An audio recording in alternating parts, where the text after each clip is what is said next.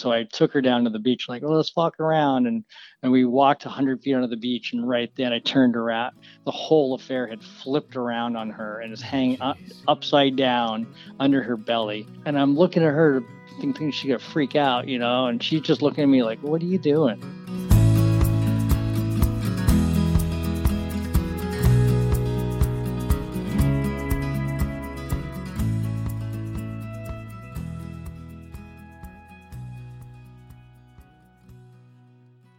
Hey folks, welcome to the Adventure Sports Podcast. I'm your host, Mason Gravely. Today's episode, I- I'm pretty excited about. You know, we've featured a lot of people who have gone c- across the, the U S, coast to coast across the U S in different mediums. I think we've had someone walking, tons of people biking. You know, people, uh, of course, have driven, uh, drive across the coast all the time. Uh, we've had all kinds of uh, uh, different mediums. We've had skateboarding, rollerblading, you know, touring, that is. I, I just love the the aspect of, of doing a journey across America, across, you know, coast coast to coast. Um, there's something so definitive about that, something so uh, complete about that, whether that's the coast of, you know, going going across the continent of Africa, or Australia has a really good coast-to-coast experience. Canada, of course, um, South America, you can. But, the, you know, going across the U S, it's so...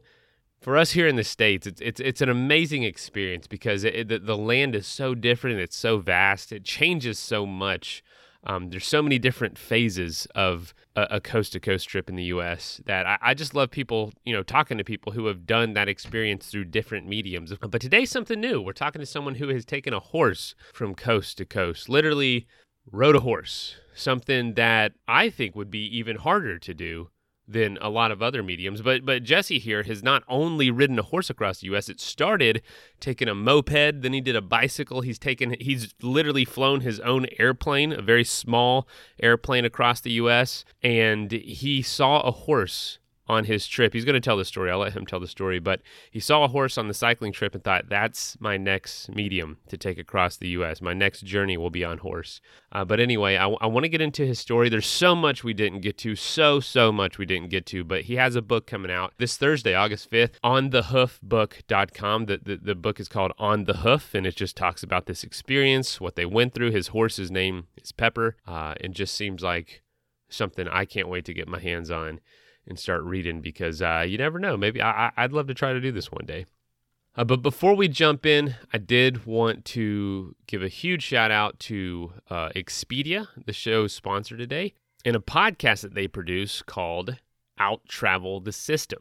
When it comes to doing an adventure, it often requires traveling somewhere first, not always, but and so Out Travel the System is is basically a show to help inspire you and and inform you about travel, which means, you know, it can be anything from interviewing someone who's traveling to every country in the world and how they're doing it, very practical stuff, but also get inspiration from the people of the places that you want to go, interviewing folks that are at the destinations, that live there, and, and what it's like for people to come in and, and travel to their destination that they call home. They talk to airline pilots, they talk to people who travel year-round, to people who make the most of their two weeks off every year. So it really is a show that is all about inspiring you to continue getting out there and having fun. So if you're going on an adventure and you got to travel, um, don't neglect that side of, of planning, that side of what it takes to get there. A lot of times that's the hardest part, is just getting there. So if you need a little motivation in that area, definitely check out Out Travel the System. Like and subscribe, and you can get the latest episode. All right, let's get into this episode.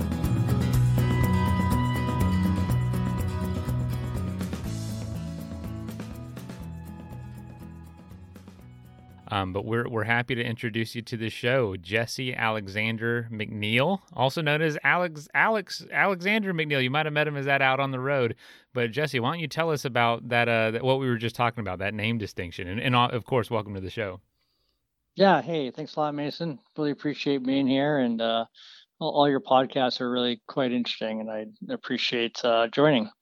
Um, so, yeah, so kind of like traveling, uh, when you when you get out, out on the road or into the woods, uh, some people adopt trail names as they go along, um, if they're on the Appalachian Trail or the Pacific Crest Trail. And that kind of becomes their identity. And um, for me, I still wanted to kind of keep my my own existence but Alex is my middle name, and so I started going by Alex while I was on, on the horseback ride as sort of a way of kind of pushing the envelope a, a little bit on my on my uh, trap, on my character, and I mean on my personality and and how I felt. Um, I wanted to kind of go into the world and uh, kind of shed some of the old past a little bit. And so sometimes when you go by your first name, you're always associated with what you did before and not where you're going to next.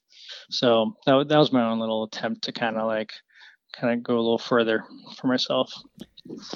I've never heard of anyone doing that with their actual names, but I love that concept because you you do, anyone that hasn't done an adventure, maybe you listen to this show as like a way to explore what it, this would be like. But I think that's a big reason trail names exist, is just you feel like such a different person out there. Like I, me personally, I feel like my, my like primitive, instinctual and, and, and very, you know, tuned in version of me comes out, and it, and, and, it, and it, then it gets put away, and I zip up my civilized self when I get back to quote normal life. I've never thought about doing something like that, but that would be, I think that should be a thing. Your, what's your adventure name? Not just your trail name, but what's your adventure right. name? Right, right, totally. Because yeah, it's no, with it's... you too, you know what I mean? It, it's yeah, not, and, you know, something random I'm... that no one would call you. Some people might call you Alex, or at least they know that's your middle name. Right, right. And it's on your driver's license in case you get into, into trouble. You know? There you go. Your, your parents, you know, will will call you by your middle name, or at least say it when you're, you know, doing something wrong. Tell us about where you grew up and what you grew up doing and how you started getting into these things. Um, I'm always interested to know, was it something you discovered on your own, or were you encouraged to do it as a kid? Well, I uh, I grew up in the country, so that definitely helps, I think, uh, for somebody getting out there into the mountains and into the forest, if they kind of come from that environment a little bit. Um, but I grew up in uh, in the countryside in, in New Hampshire, and a small town of two thousand. Um, and from there, I was definitely always in the outdoors, kind of running around as a kid. And then that, in, in high school, I got into backpacking and rock climbing, and and just kept pushing the envelope on that. And then into into whitewater canoeing and into whitewater kayaking and rafting, and going into into my twenties and guiding trips.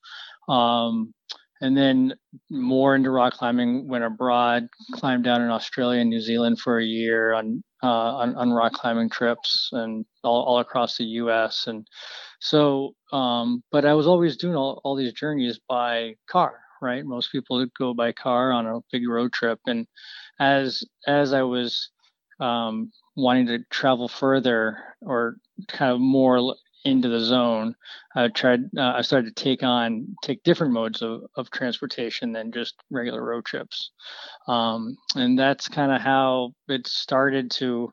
And where all these unique ways of travel happened, and then it ultimately turned into this into this book I wrote about traveling by horse.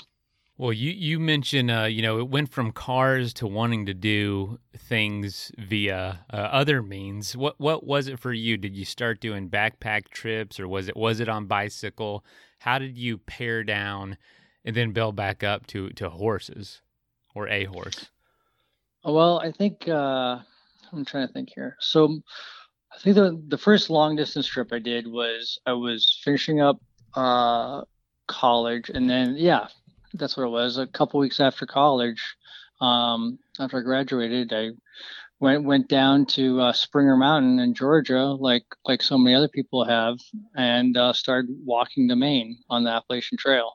Oh yeah. And uh, I left on that trip uh, about a week after graduation, and uh, that made a lot of sense to me because I grew up in New Hampshire, and I'd been on the Appalachian Trail up in the White Mountains a lot.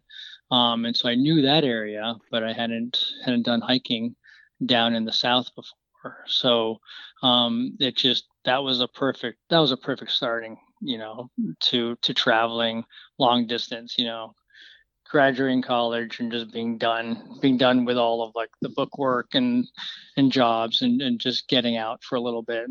and uh, definitely had to do it on a, on a, on a shoestring. You know, I didn't have a trust fund or anything, and so I earned a lot of uh, money delivering pizzas prior to that to, to to get out on oh, the trail yeah. for oh, yeah. for five six months. So.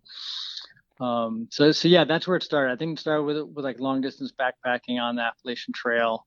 Um, and that was from doing other, you know, uh, multi-day and, and, and week long backpacking trips, um, during, you know, teenagers and, and college too.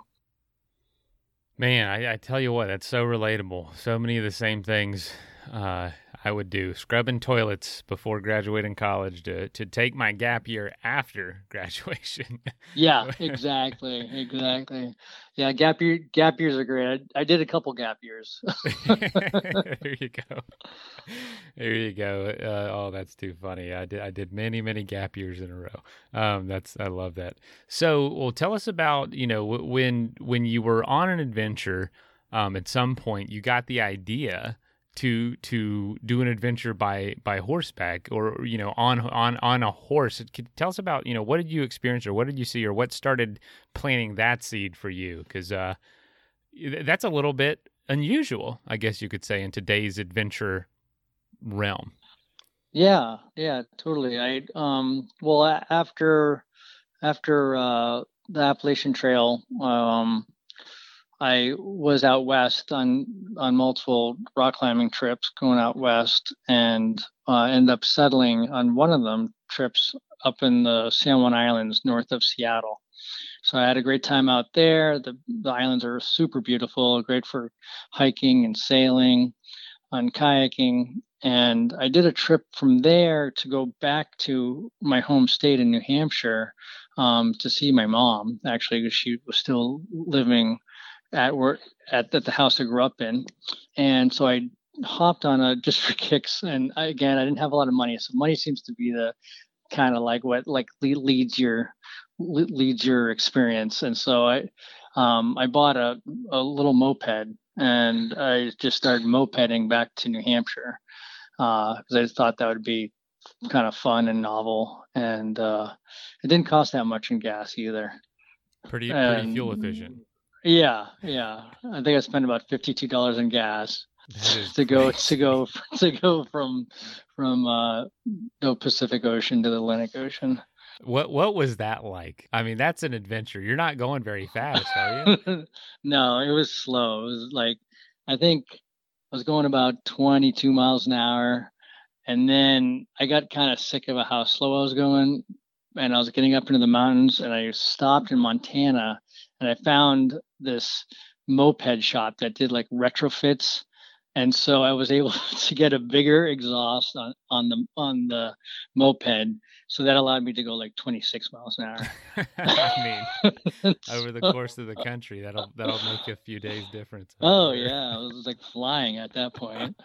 So, hold on, hold on, we're going twenty-six. Yeah, yeah, it was, it was really flashy exhaust on this like little junky moped. It made no sense, you know. What'd your What'd your mother think? You pull up to the house in that thing? Oh, she was uh, just like, well, I think. I think she was really concerned because I was always next to the side of the road, you know, and like, you're going to be okay. I'm like, yeah, I'm totally fine. I got lights on, you know, I, can, I was wearing a backpack, and I had a, a gas tank strapped to the back. And then I had a little, uh, like Crazy Creek wrapped around the, the, the moped gas tank, you know, just, I mean, I, I brought with me as much as I could, you know, but still it wasn't a great deal. And so it, it all kind of worked. I felt a little kind of protected in some ways if something did go sideways. So like the moped.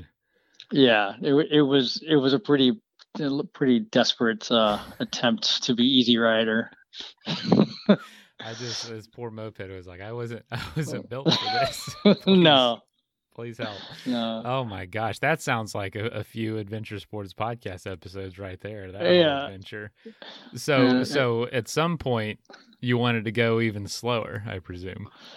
So, yeah. So then after that, well, after that, I ended up getting a, I ended up moving back to New, to New Hampshire for a couple of years and started building a house and just kind of went down that road for a bit. But then I was going to go back out west, and I bought a motorcycle, and I went back out west on a motorcycle. And so, and so that was, that was, no, is that how, it, well, somewhere in there it is. So I went back on a motorcycle, um, and then I'm back on the West Coast, and I, oh, and then I ended up selling the land I had back in New Hampshire and kind of cashed out on that. And I was able to get my pilot's license. So I bought a little airplane, learned how to fly it, and then I flew that back to New Hampshire.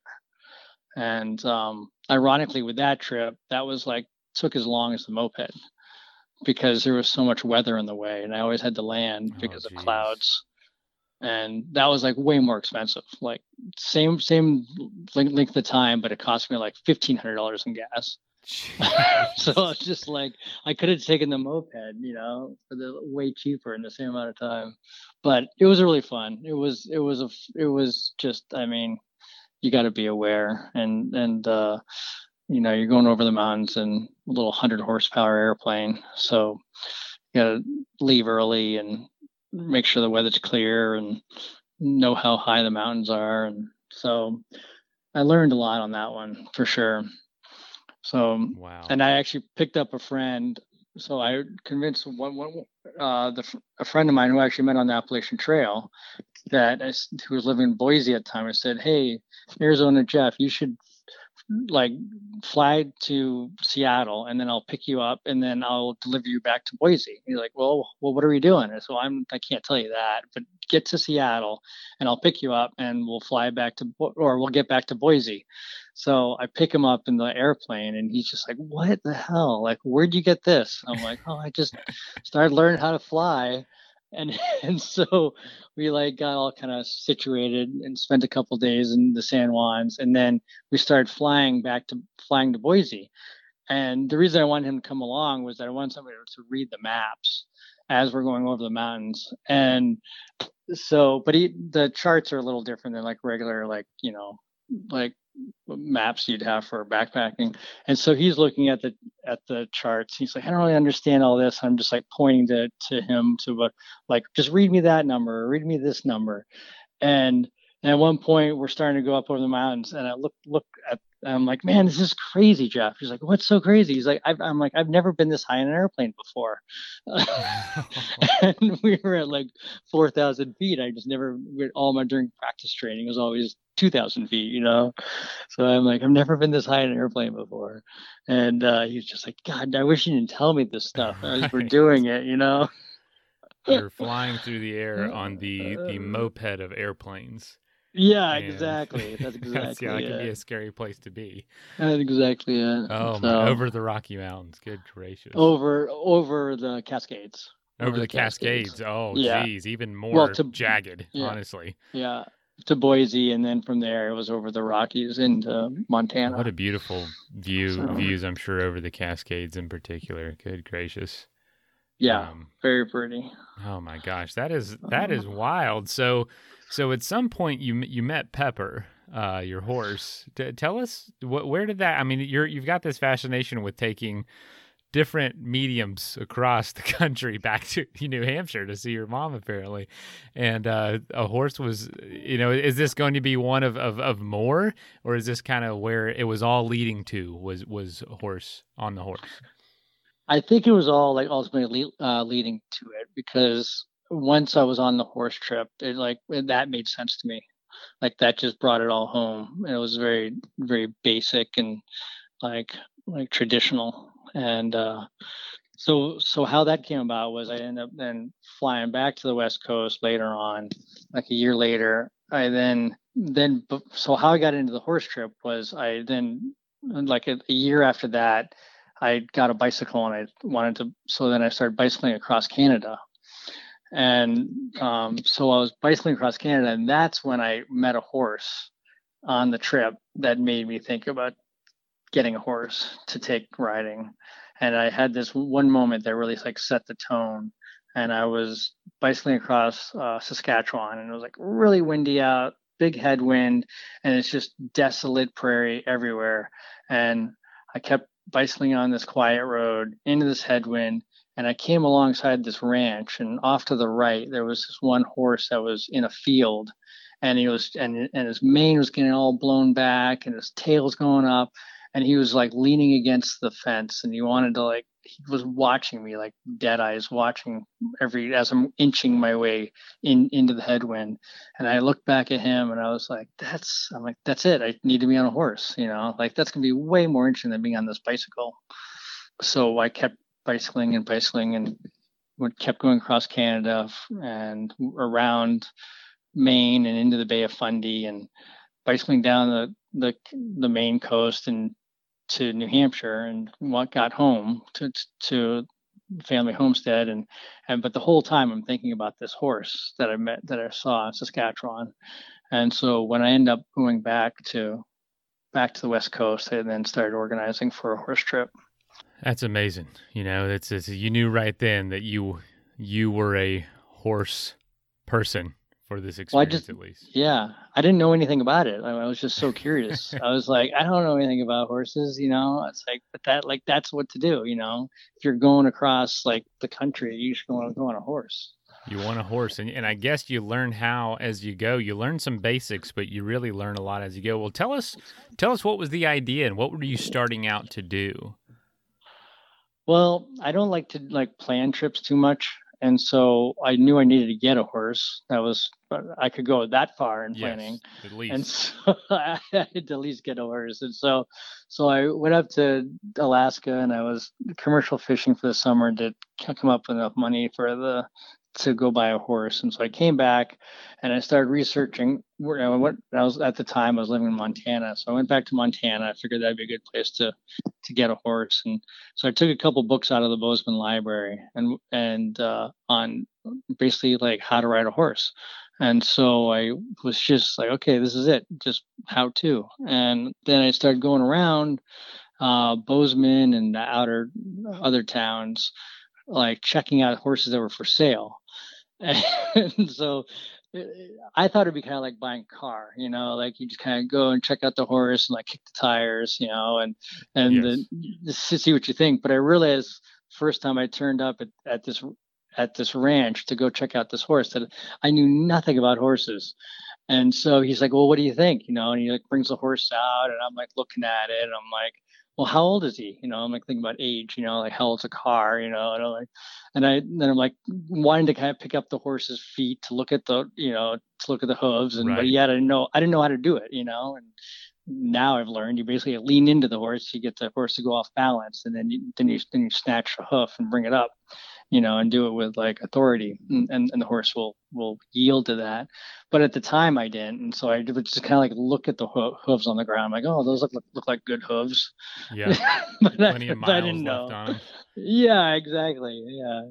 And, uh, so I end up like not, so I looked at all these different horses and different breeds and I dialed in on a Tennessee Walker. And the reason I, I dialed on, came in on that on that particular breed was because there's there's two kinds of horses. There's gated horses and non-gated horses. And a non-gated horse is like a quarter horse or saddlebred, and it's a, it's basically a horse that's just that will have a normal four-beat gallop to it. Well, I'm not sure if I have all all this correct. It's been a little bit since I read, read about it, but a gated horse, when it when it goes into a trot, it will be a more even keeled trot. It's not a big up and down jolting experience, which you would have to post by going up and down in the saddle. That's another skill that you have to learn or ride the horse is you got to post up and down at the same time in in timing with the horse. And since I didn't know much about riding at all, I didn't grow up riding or anything. So I thought, well, if I get this other kind of horse, this gated horse, a Tennessee Walker, I don't have to learn how to post. And it should be like a little more of a comfortable ride. And um, so that, so then I started looking at Tennessee Walkers. And after about this third one, I found Pepper. And I was like, this is it. You know, she didn't know much either. She's a young horse. And I was like, well, this is kind of good, you know. I can be the first owner and we can like learn together. There you go. You, you, you know, an airplane probably seems like the the most preparation because you got to get a license and all that. And, and there's a lot to know there, but a horse seems right up there as far as complexity of understanding what you're doing, just because you're, you're dealing with another living creature. It's not just a machine that's complicated. It's a, it's a, it's a being. And that takes, I'm sure, some totally different dynamics, especially compared to something like the bicycle or even the moped. What what was it like? What did you have to do with, with Pepper as far as understanding, and, and what were maybe some of the first few weeks out on the road like?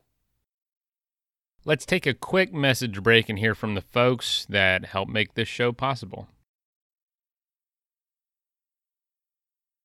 That is plenty of that for now. Let's get back into the episode. Well, I came to realize that I was basically always learning. Like, it, it wasn't like, oh, well, let's get kind of trained up here over a couple of weeks or, or a month or so, and then we'll be all set. I was constantly learning. And so I end up uh, getting Pepper in December, and I trained with her till Mar- mid-March. So we did about three months of training, and I would go out to the stable that I, that I, kept, that I kept her at. I'd go out there every day, regardless of what kind of snow or wind was going on. This is up in Montana. So sometimes we had big blizzards going on, but I'd still go out and just, you know, I just figured if we're going to do this out, out traveling, we might as well get started here. And it was, it was, I think we were still, we were kind of nervous of each other the whole time at the beginning. You know, we didn't really know, know each other well enough. And so it was very tentative, you know, we'd kind of test each other, but we were kind of kept this respectful, like arm's length distance about how to interact. And um, she would definitely like, let me put a saddle on her and, and pick up her feet. But even then I'm still learning. I'm still learning. I'm still new at it, you know? And, uh, so I would just do a little thing, like one thing at a time, you know, like I'd have like, okay, today's, today's lesson is just like going into a, into a arena with her and try to like ride her around the arena ten times, you know, in some sort of controlled fashion and not fall off, you know, I mean, that's how basic it was like. And, and if that, if that happened, then it was like, great, we're, we're good. We're done for the day. Um, I always tried to end on a positive note. I definitely treated Pepper like a dog. Like I treated it like, like this is dog training, because that's what I had, had played around with dog training when I was a kid in four H. And I think, well, and that was my only like, like connection to like some large animal that I would have to try to control.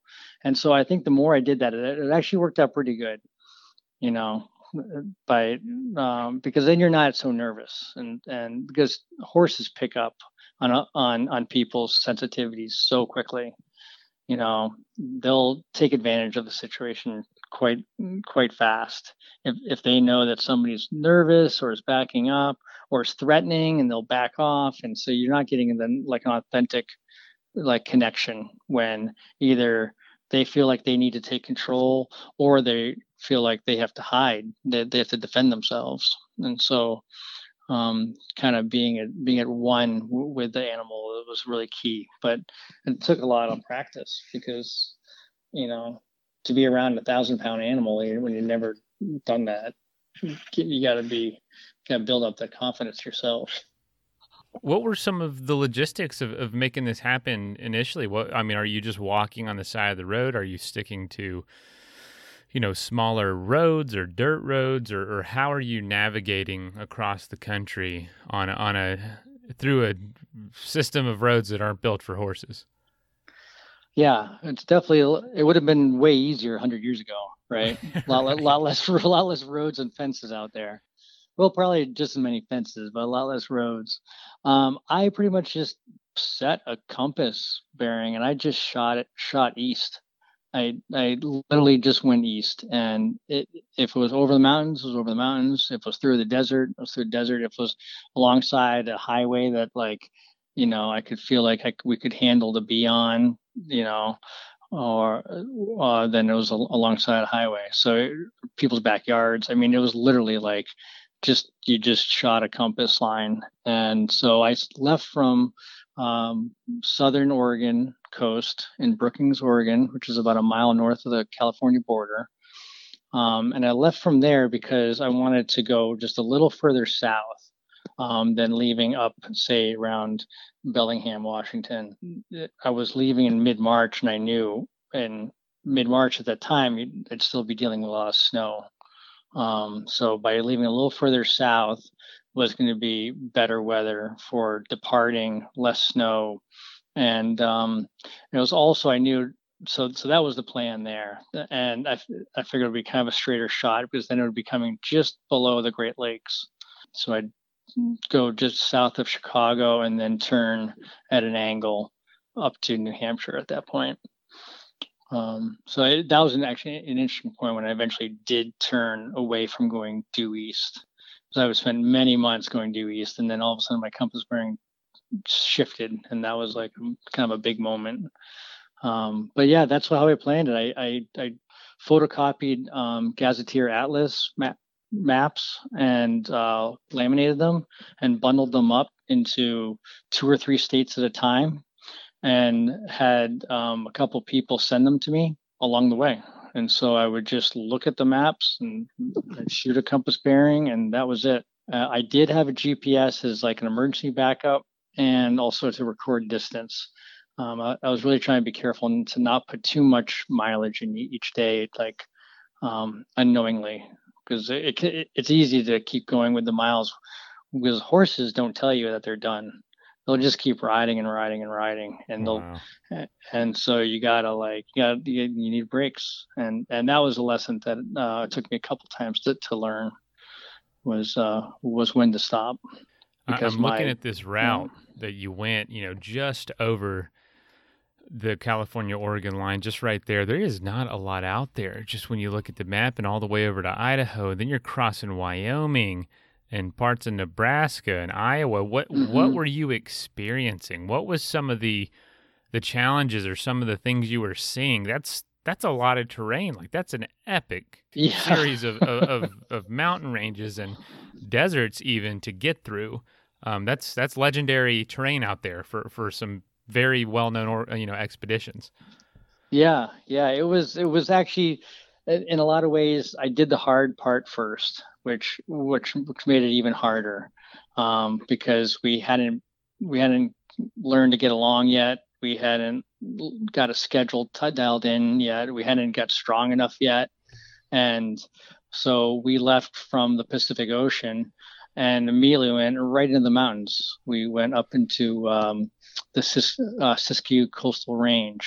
And immediately we're like crossing rivers and streams and going up ridges and down ridges. And the first five, six days, I think I covered only like thirty miles in like six days, the first, Jeez. the first chunk. And it was just, I mean, uh, there was one day, I think I was, we did a quarter mile in an hour or two, maybe two hours. It just like, it was so thick with like brush and finding our way through and super steep. And then there was burned out forest to deal with, and which makes the ground really like, like, uh, like hazard filled with pepper post holding through because of like broken down stumps that were burned out. And so, And there's nobody there.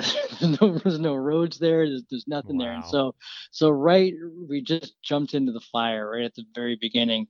And that was a little bit unknowingly because I was initially going to be going a little further north uh, uh, up the coast and then in.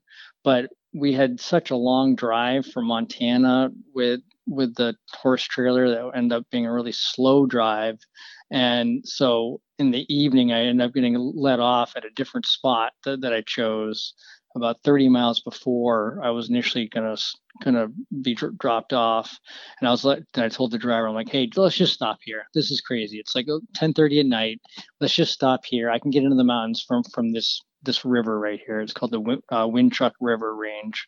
And I was like, I can get in from here. And so he dropped me off and he's all right, have a good day. And there, there we are, like the horse and me and a pile of gear side the road at, you know, ten thirty at night.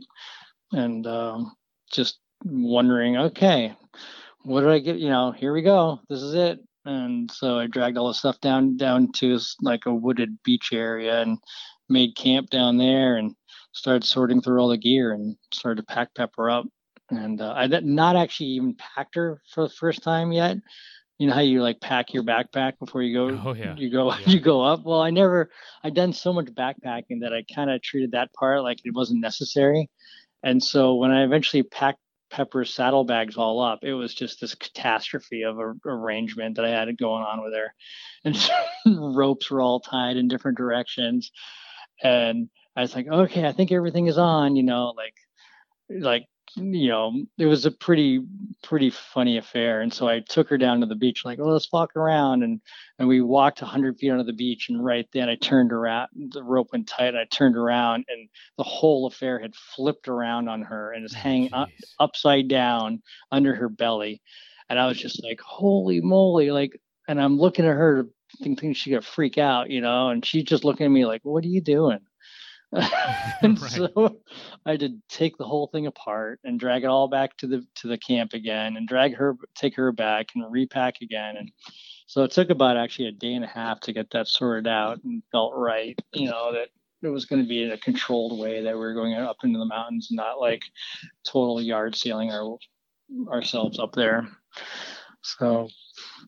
Um, but yeah, that was the beginning. That was that was the beginning of the trip. The first the first week. So. What, was there anything you came across early on that felt either impassable or uh, an obstacle that, that really, really challenged, really challenged you? I know the whole thing is a challenge, big obstacle, honestly, but anything in particular? Well, I think actually it was, it was about the fourth day in that there was a river crossing um, that I had gone up the river and down the river, and I'm looking at other places to go. And I realized like the only way to keep going east is to forge across this river. And, uh, and I'm looking at the river, and I've from, from my kayak and raft guy days, I'm like, okay, I figure I can go in through here and across here, but it's like, how am I going to bring a horse? You know, how is this going to work? And, and the water didn't look that deep, but it was fast, and and it's out in the wilderness. And so if something goes wrong, it's like nobody to save you or even know where you are, you know, um, because I, I didn't have a spot or any of the G P S um, little equipment with, with me. I never used that. Um, so that was the first thing. So when I made that commitment to cross this river, it was like, I'm going to keep going, because I don't, to come back was even more hazardous. And uh, so I ended up stripping down, and I had one rope, one end of the rope tied to Pepper, and I had the other end. I'm holding onto the to the other end, and I just jumped in and started swimming across. And I got over to, to the shallow spot after going getting pushed downstream a bit, and Pepper's looking at me, and I give her a tug, and she starts walking across. And I was like, okay, this is it. We're committed now. And um, you know. Put my clothes back on, and we started going up up the next mountain range, because I was like, we're we're in it now. There's no turning back now. Um, so and and at that point, that was really awesome, because that like like showed a bonding between Horse and I. You know, Pepper and I seemed to really kind of get each other at that point. You know, because it, she was going to be like my lifeline in case something went wrong. You know, so it was a rope was attached to her. Wow. Uh, un, man, what a, what an experience. Y'all, y'all had been through it at that point, or at least, you know, forming those very strong ties early on, um, because I'm sure you, you'd need it every day. W- was there any concern, or, or tell me about this, actually. Let's, I want to ask about this. What what was it like to, to camp with Pepper? What was the process there? And um, how, was it just pretty simple, or something that was challenging compared to doing trips on your own? Uh, it was, at first I thought that was going to be fairly easy, but, um, horses have a, you know, unlimited need for food. And so they'll, yeah, so well, I would, what did you do about that? So it's exactly, at first I thought I could just forage wherever and Pepper would have enough food that way. But as, as I soon learned, as like after the first month, it's like, wow, we need to really supplement this with with more hay if I can get someone to come close to a town or into, or to a ranch. So I'd start like looking out for hay, and then later on, it's like, okay, we need to really self, really start to add in more grain too. And so I started getting rid of my own stuff to pack more grain, that so she could eat more.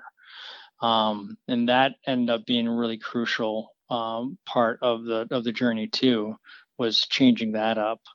Um, but in regards to packing, uh, to camping with horses, um, basically I always had to make sure wherever I tied her to that she wouldn't get wrapped around nearby trees, um, or, or, or sagebrush or fence posts. And, uh, so I would always, so I had this fifty foot rope that I basically just tied her to, just like a dog. and I, she just, I just, and I'd knock a, a uh, aluminum picket in the ground and uh, hopefully out in the field, and then she can just graze in the big circle and not get tied around anything. When we're in the woods, I'd have to tie up the rope short to a tree and then keep moving her from tree to tree so that she can keep grazing on like the brush and the, and the grass that's around, or even just in the middle of the night have to move her. Again, sometimes she would find a way to get wrapped around a tree. So I'd wake up a couple times a night and and have to go check on her.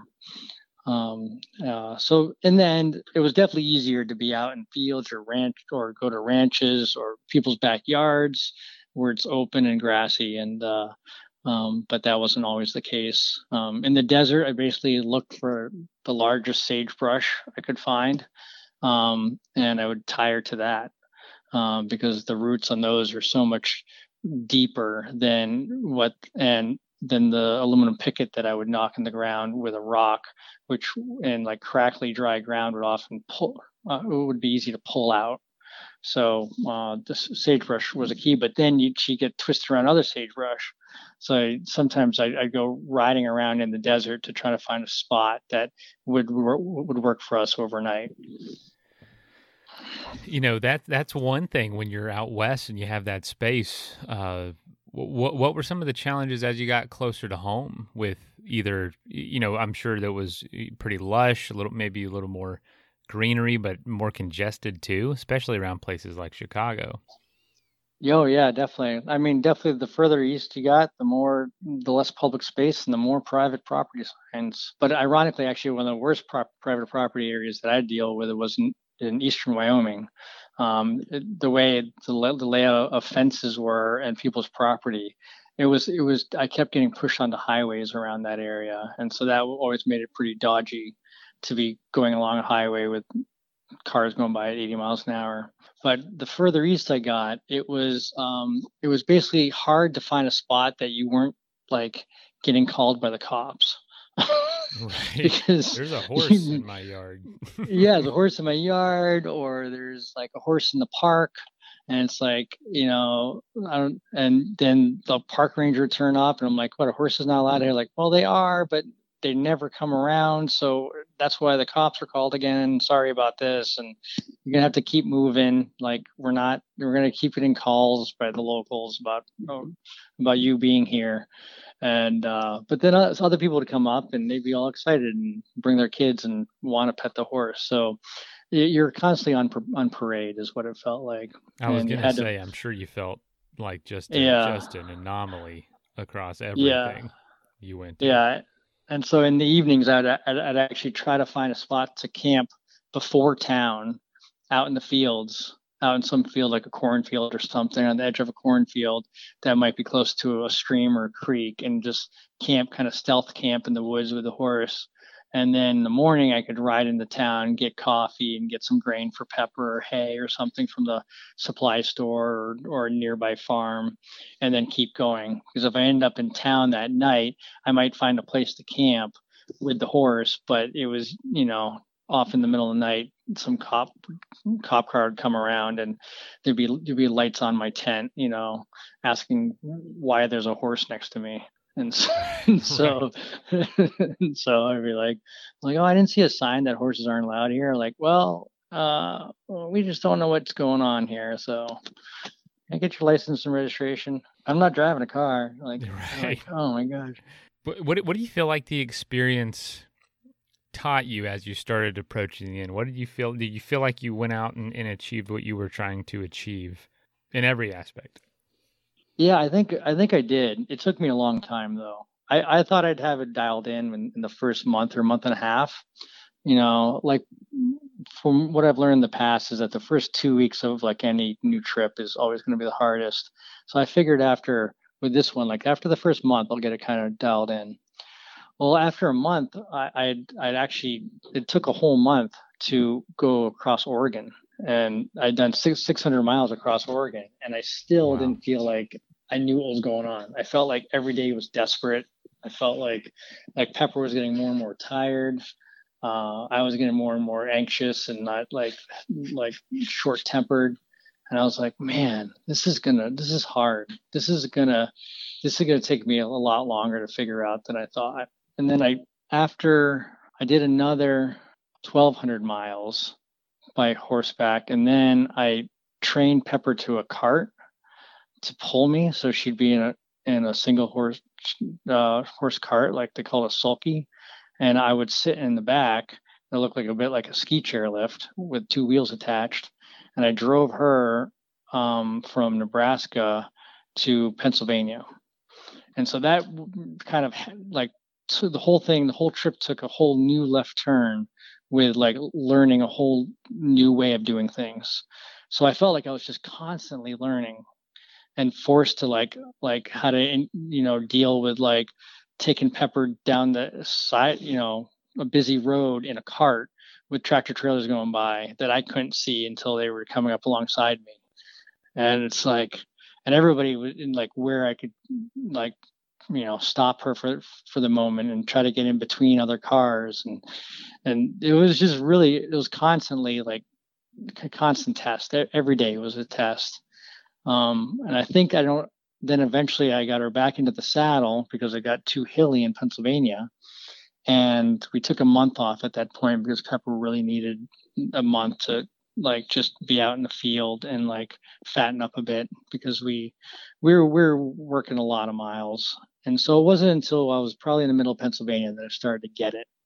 That I started to become more patient, and I understood that it wasn't just about me. It was about it was about Pepper's happiness and how Pepper was going along and how we should get along, and and just Patience, patience was huge. And uh, then after a while, I didn't even feel like I needed to go to the ocean anymore. I didn't want to, I was like, there was no point to go to the, to finish. I could have, I could just keep riding out and just take a left turn and go up to Canada, you know, and just like, it, it was nice because the feeling of the destination wore away. And uh, I just actually enjoyed being out there. But it, it took a good three thousand miles to figure that out. Hey, if you got if you got the time and you got the ability to put in the miles, it's it's a great way to figure things out. Uh, to me, being out there on an adventure. Well, well, tell us what, what folks could expect with reading the book. What they, what can they expect to, to learn from you and learn from the book, and and, and where are they going to be able to find it? You know, once once it comes out.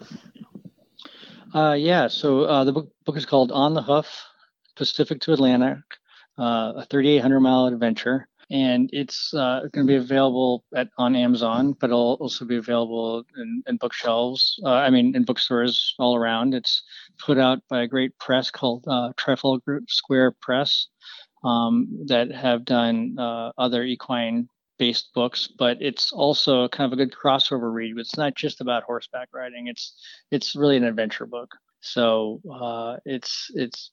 Traveling with a horse is, is definitely the mode, but it's not, it's, it's really adventure and uh, soul seeking and kind of being uh, comfortable in your own shoes and, and uh, not meeting your goals. You know, you, you don't always meet your, meet your goals, and how to, how to deal with that. Um, and so, yeah, it'll be available in uh, August fifth.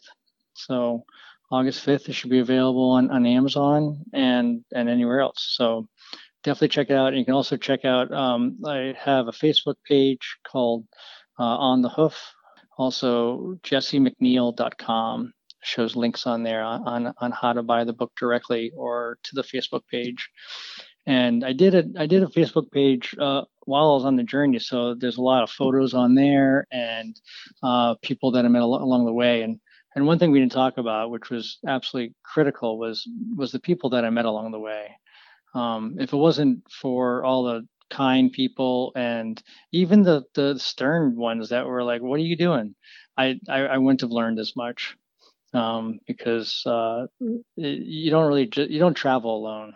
You know, it's you it don't. might be a solo solo journey, but and you don't really travel alone. So I, I hate it for the people that don't know that. If you're listening to this show and you and you you know have a negative perspective on the world and on on people, put yourself out there in the middle of nowhere doing something. Adventure breaks down barriers. It really does, especially when you have a medium as cute as Pepper, where it's like, yeah. or, or or as approachable as Pepper, where it's like, oh my God, this guy's on a horse. I, I need to talk to him. I haven't seen someone oh. ride through our town on a horse ever. I've got to know oh, what's yeah. going on. Totally. I went up, I went up into an old mining ghost town up in, uh, in Idaho. And, and I rode up into this rundown mining town that had like a few people that would still live up there in the summer. And I'm, and I'm riding up on Pepper, and they're like, they all turn, turn around and look at me. They're having a barbecue and they're like, oh my God, we haven't seen a horse ride into town in a long time. And it just kind of set the whole new tone. And yeah, horses definitely become like quick ambassadors to to to bonding with with strangers.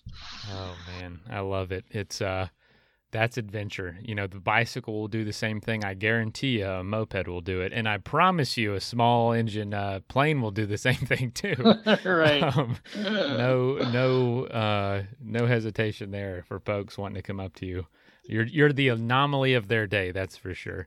But uh, yeah, yeah, and you are for them too, because sometimes they're the only person I saw for the whole day after exactly. riding through the desert, you know. And so it was like, as much as I enjoyed seeing me, I enjoyed seeing them, and it was even nicer when they had a like a, a water spigot nearby. They're in some grass. That's awesome. Well, well, Jesse, this has been absolutely fantastic. Is there anything else you want to share before you head out, or, or is it uh just get tell no. people to get the book? Yeah, just go, go ahead and get the book, and uh, we're definitely gonna keep putting more updates on on Facebook and and on my uh, website, and so I'm sure there'll be other adventures to come. And um, there's a lot of wonderful people out there, so the only the only way you'll you'll get to meet them is if you if you get out there. Oh, that's awesome. Fantastic. Well, thanks for joining the show, and uh, yeah, we'll we'll uh, we'll be in touch when it comes out. Cool. Thanks, Mason. Appreciate the time. First of all, thank you so much for listening. It means the world to us that you choose to listen to this show. If you'd like to help us further, you can leave a review on iTunes, share us with your friends, your family. It goes a long way to grow in the show. You can also support us financially through patreon.com slash adventure sports podcast. Link is in the show notes. And also, if you have an idea of who could be a good guest for the show, we're always looking for people to tell their story uh, about the outdoors or adventure. So if you know someone, please reach out. Email us at info at adventuresportspodcast.com. And until then, get out there and have some fun.